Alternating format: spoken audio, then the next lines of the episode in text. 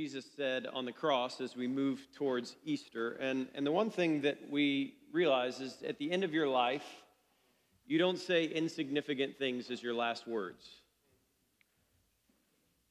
I've had the like role of being with people at the end because of my role as a pastor and because there's been people who I deeply love who I was there with at the end of their life and it's probably the holiest moment that we have on this earth as somebody's taking their final breaths and as somebody is saying the final things that they're going to say and uh, I asked a hospice nurse I said uh, what, what do people say at the end and they said this they talk about the love they felt and the love they gave. They talk about the love they didn't receive or the love they didn't know how to offer, the love that they withheld, or maybe that they never felt for the ones that they should have loved unconditionally. They talk about how they learned what love is and what love is not. They talk about what they loved and what they regret. But most of all, they say the things that they always wanted to say but couldn't before. There's something really beautiful about that. And I'm not sure that Jesus on the cross was having this moment where he was having trouble putting his thoughts together. I'm not sure that Jesus was in that moment having trouble expressing himself or having a hard time coming up with what to say. But we do need to recognize that at the end of our life, the final words that we say, the last things that we give to the people that we love, are the most significant. We don't at the end say things like, you know what? I really love chicken sandwiches. We don't at the end talk about our sports teams. We don't at the end talk about, I don't know, I'd like a new shirt. We, we, we tell the people that we love the things that we want to say to them. We say the most important things. And so as we look at the final words of Jesus on the cross, what we see is this beautiful interaction that is full and rich of so much good news and beautiful, beautiful stuff. Uh, and today we're going to be a little ambitious because I'm going to try and go through two of the phrases that Jesus says on the cross. So uh, I'm going to try and work through that quickly. So let's let's dig in right away. We're in Luke chapter 23. It's a bit a little ambitious, so let's go. Luke 23 verse 43, and Jesus says this. He says, "And he said to him, Truly I say to you, today you will be with me in paradise." This is a unique phrase that Jesus makes at the end because it's the only phrase that he makes on the cross where he's actually responding to something that somebody else said. Everything else that's going on, Jesus is kind of leading the conversation, he's guiding the conversation, but this statement actually comes in a response to the thief on the cross who is beside him. So let's back up a little bit and go to verse 35. It says, The people stood by watching, and the rulers scoffed at him, saying, he saved others, let him save himself. If he's the Christ, the Son of the chosen one. The soldiers also mocked him, coming up and offering him sour wine and saying, If you are the king of the Jews, save yourself. And there was an inscription over his head that says, This is the king of the Jews. One of the criminals who was there railed at him, saying, Are you not the Christ? So save yourself and us. But the other rebuked him saying, Do you not fear God, since you are under the same sentence of condemnation, and since we indeed are justly receiving the due reward of our deeds, but this man has done nothing wrong? And he said to Jesus, Jesus, remember me when you come into your kingdom. There's a backstory here that I wish I knew. I don't know if you guys read scripture sometimes and feel that way, feel like I wish I knew the whole story of this man's life. I wish there was a, a more context of what had happened in this man's life. Uh, we don't know why he's on the cross other than he's a thief. We don't know why he stole something. We don't know what it was he stole. We don't know how his life had played out to that moment. But as you read the text and you read the context of what he's saying to Jesus, you can't help but recognize the fact that he knows something about Jesus. I don't know if he heard Jesus preach somewhere. I don't know if he was planning his next heist, right? This thief, and was gathered with his buddies. And Jesus showed up into town and started preaching the kingdom of God and talking about the kingdom of God. And all of a sudden, he was there and he was captivated by this story and captivated by this man. And now he finds himself on the cross next to him. I don't know if he was in the sanctuary every single Sunday in the synagogue, every single week worshiping, and he knew the stories of Jesus and he knew the stories of Scripture, and his thieving was just something he did on the side that nobody else knew about, nobody knew what was going on.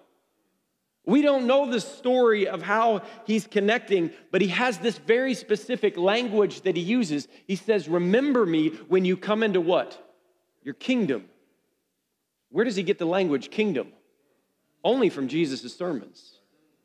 Because Jesus comes announcing that the kingdom of God is here, that the kingdom of God is near, that the kingdom of God is coming, that the kingdom of God has arrived, that the kingdom of God is close. And so, if he's using that language, maybe he and Jesus had a conversation on the side somewhere as this was all going on. Who knows what's happening here? But there's a story here and there's a background here because he knows the core of Jesus' teaching.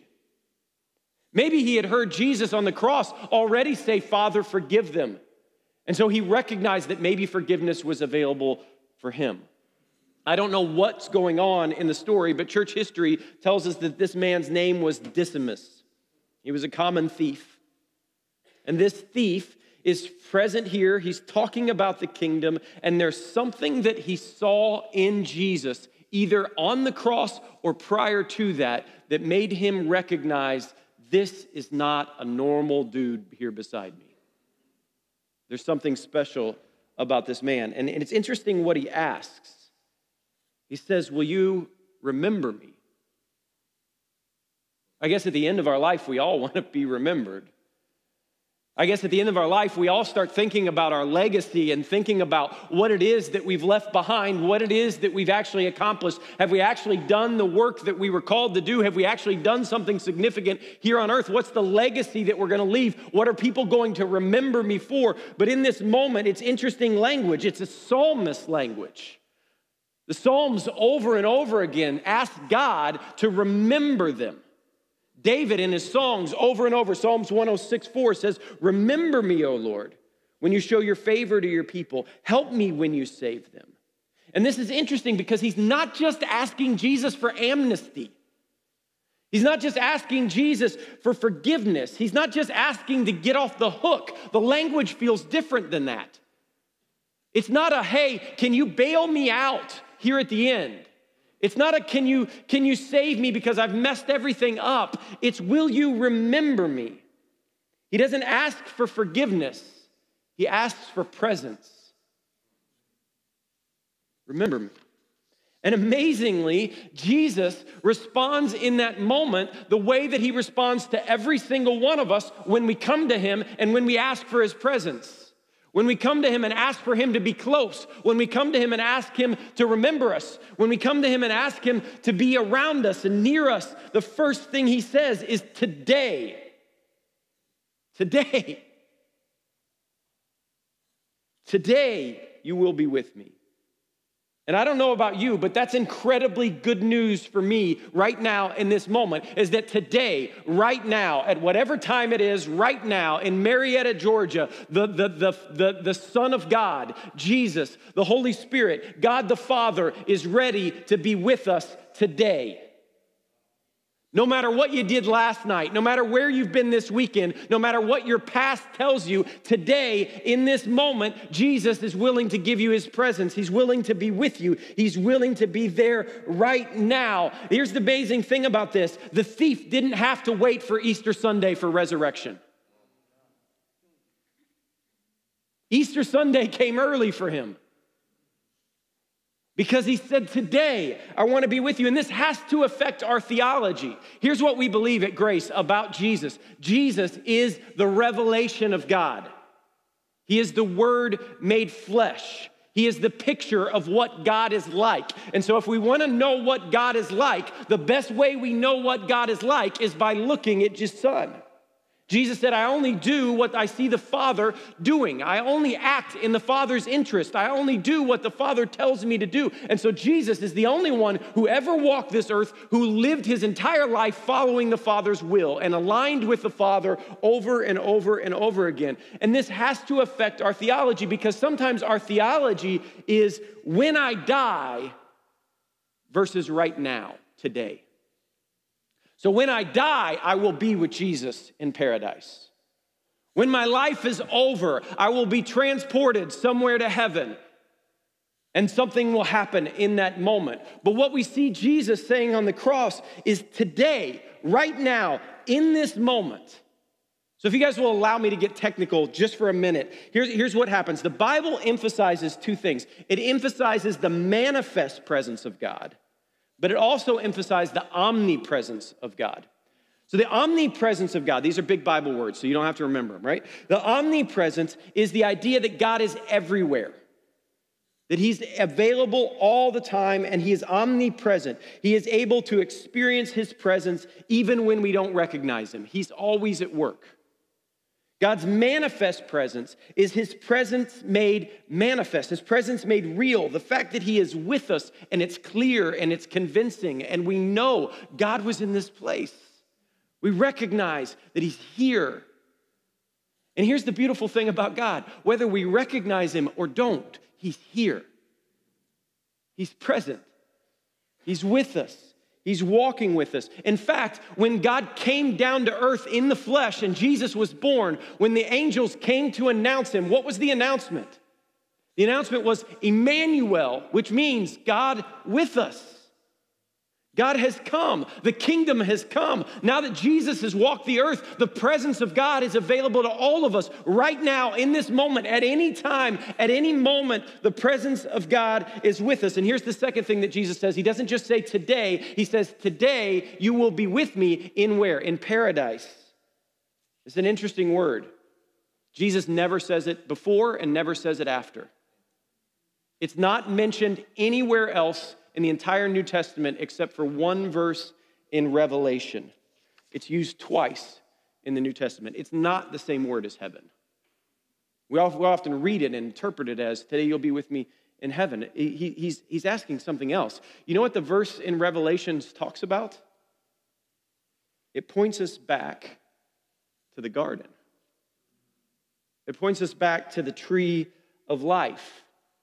It points us back to that moment. Remember when creation first began, before sin had entered into the picture, before we had broken everything and destroyed everything by our sin and by our brokenness, there's this picture of Adam and Eve walking in the cool of the day with God.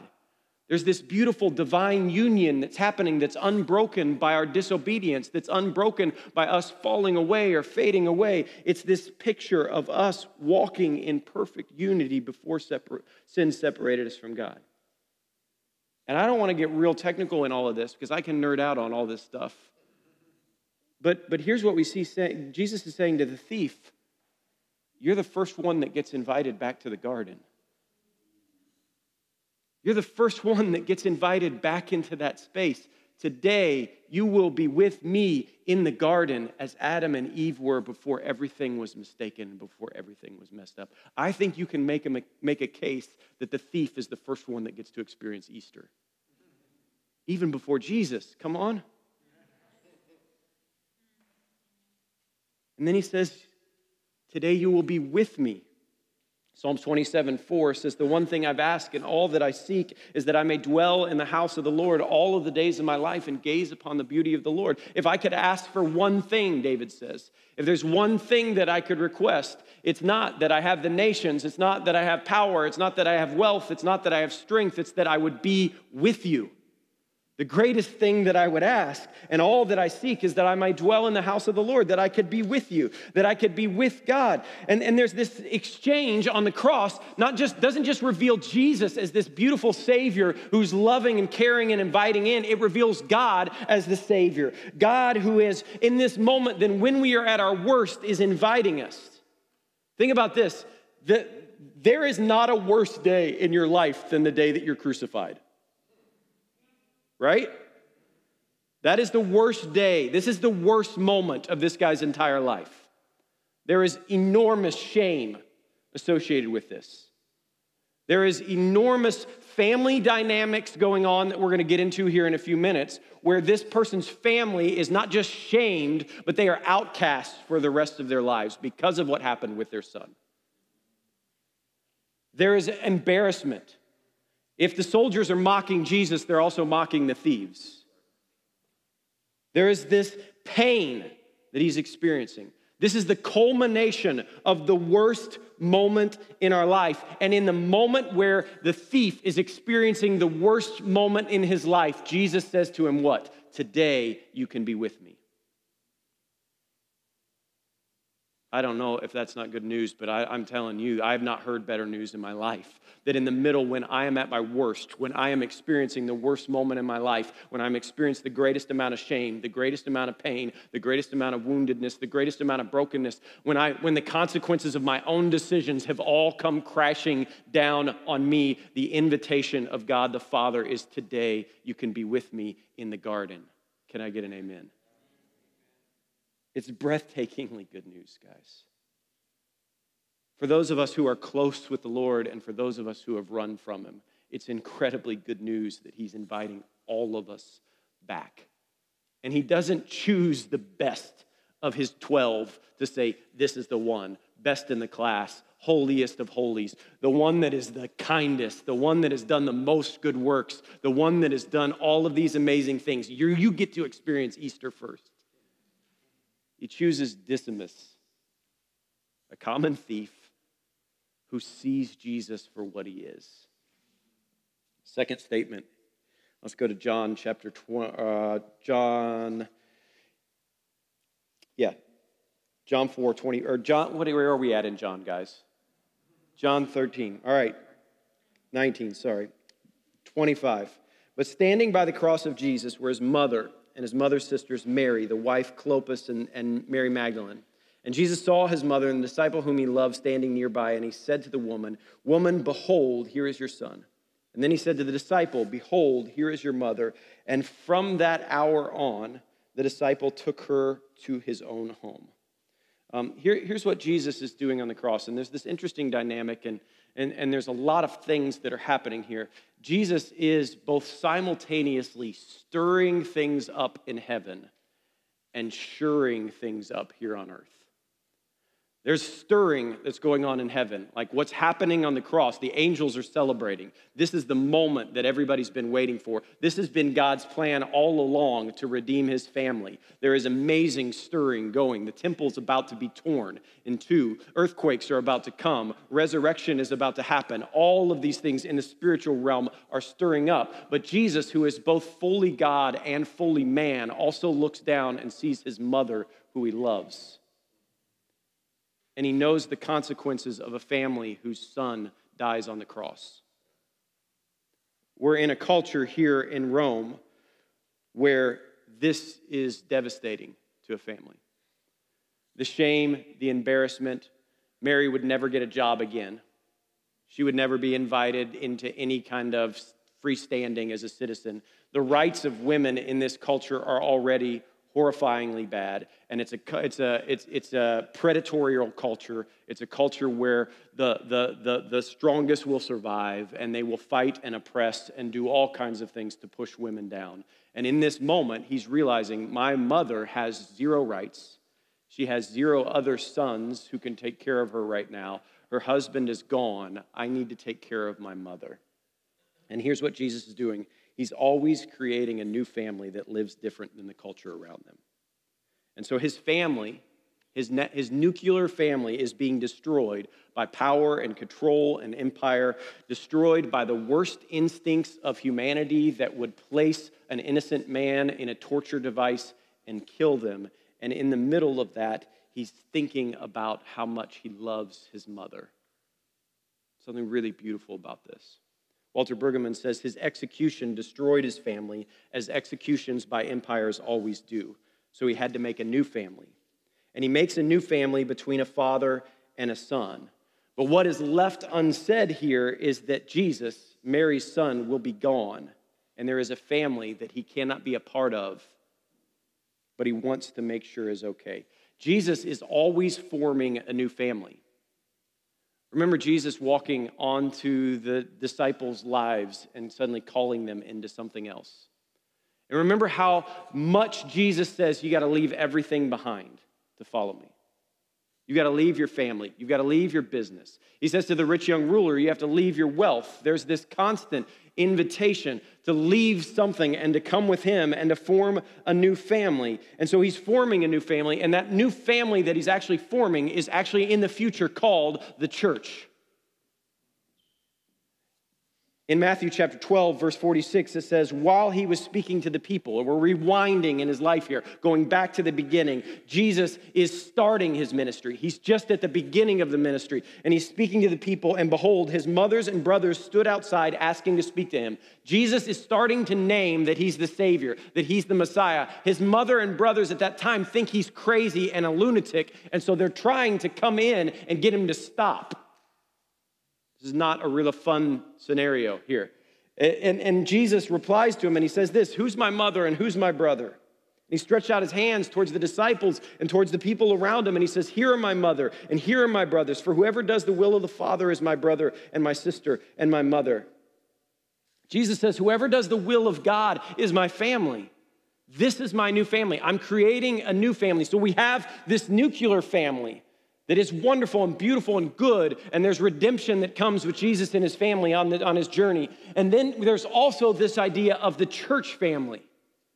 There is this family of people who aren't blood, who aren't coming from the same mother and brother and sister, but they love you the same. They care for you the same. They stand by you the same. Jesus is always doing these things, and he's not devaluing the nuclear family, he's elevating the new family, which is the church. He says, Let the dead bury their dead. You don't need to go bury your father. Come with me. But he's not devaluing the nuclear family, he's inviting God's people to join a new family.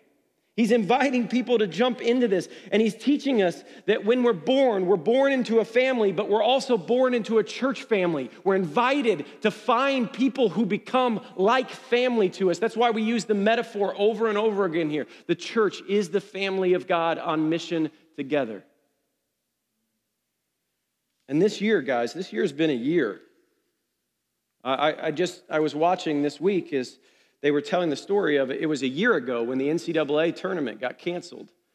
And I don't know about you guys, but that was when the, the first time I realized that COVID was a big deal was when they started canceling basketball.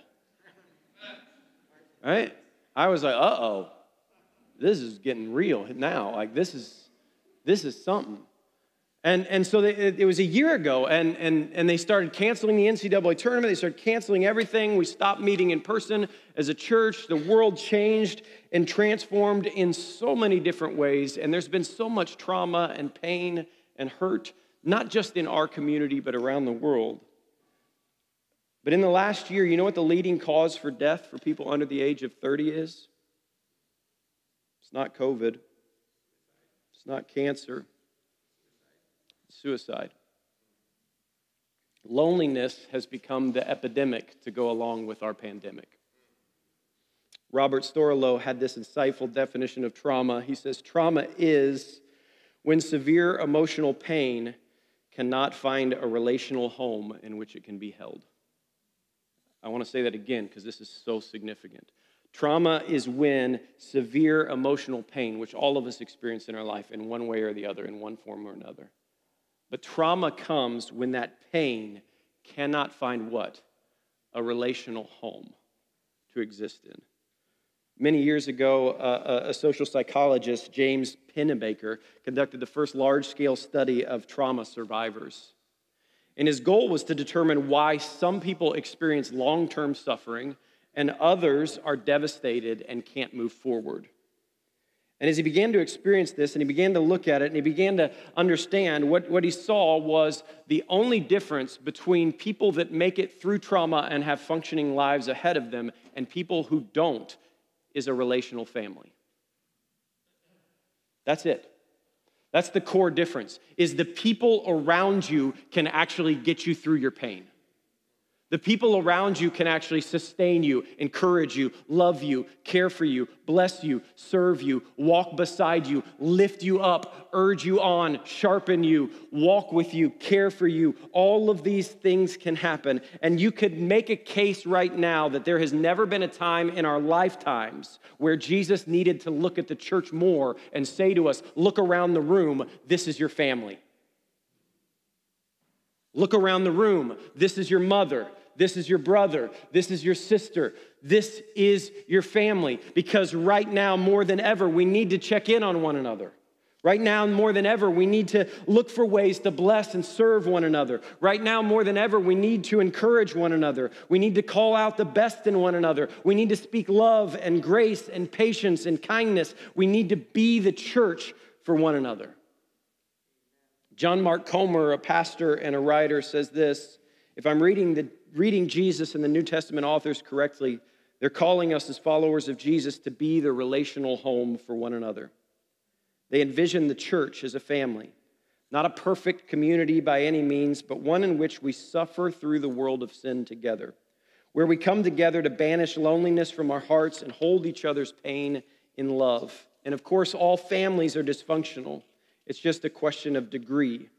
And one of the great tragedies of the last year, in my opinion, one of the greatest tactics of the enemy has been that the church has often been just as divided and hostile as the world and we cannot pretend otherwise. For a growing number of Christians, particularly young Christians, and especially in individualistic Western cities, the church is not their relational home anymore, and often it isn't for a good reason. It's because the church has been structured more like a concert than a family. It's because the church has become a place of wounding more than healing. And for that, the only thing I can say is, I'm really sorry. I, I can't tell you guys how many people I've spoken to this year who are saying, I don't know what to do with the church anymore. The people who led me to Jesus are also so hostile and angry right now that I don't know how to reconcile that. The people who led me to Jesus have hurt me in so many deep ways. The people around me are constantly warring and fighting, and there's drama and trauma and emotional pain and hurt. And the church has become this place that's just as divisive in the world. And if that's you, I, I get it. I'll just be honest. I've been hurt by the church this year too, in deep ways. Jon Tyson, a pastor in New York City and a friend, has started using the term for his church. We are searching for people who will be fiercely loyal to one another. We're searching for people who will not let their preferences and their ideas of consumerism and their what I want and what I hope for. And I wish that we had this program, and I wish that we sang this song, and I wish that we did this sermon series, and I wish that we had more comfortable seats, and I wish our coffee had a little more hazelnut in it, and I wish that the lights were a certain way and the carpet was a certain way. We need to throw all of that stuff out the window and say, why don't we just be family? Why don't we just become fiercely loyal to one another?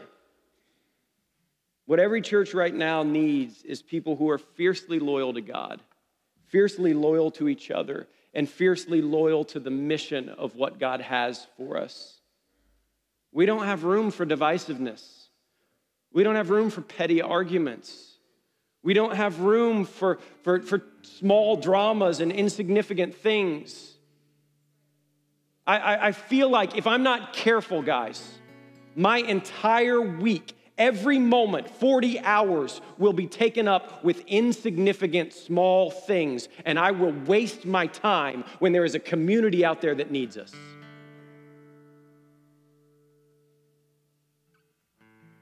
And I don't want us to be involved in all these petty little differences and all these small little arguments. I want us to be at a place where we're so fiercely loyal to God and to one another that we're saying, listen, we don't have to agree on everything. We're to love each other. We're to talk things out. We're to try and figure it out. But, but our heart and our goal is to get outside of this place and to love and serve the world that desperately needs us. This, this weekend, we did Discover Labs.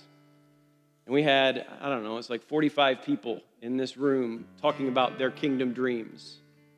And we went through all these exercises and all these kinds of fun things about discovering what your calling is and figuring out what God's doing in your life and looking at your story and looking at your passions and looking at the problems of the world around you and saying, How can I be a solution to that? What is the good work that God has prepared for me in advance to do? And there was this beautiful thing that was happening. I was walking around yesterday, and it was just a beautiful day yesterday. I, like, Amen, right? It was just incredible yesterday. And I'm walking around outside, and there's kids playing at the park, and there's kids playing basketball out there. And my son's out there with some boys from his basketball team and one of his coaches. And there's these groups of people that are gathered around all over the property, praying for one another and encouraging one another and calling out the best in one another. And I'm walking past these groups, and I'm hearing this affirmation like, Yes, that's your kingdom calling. Yes, you can do that. Yes, you're amazing. Yes, we believe in you. Yes, yes, yes. And I'm sitting here thinking, Lord, can we just have this every weekend?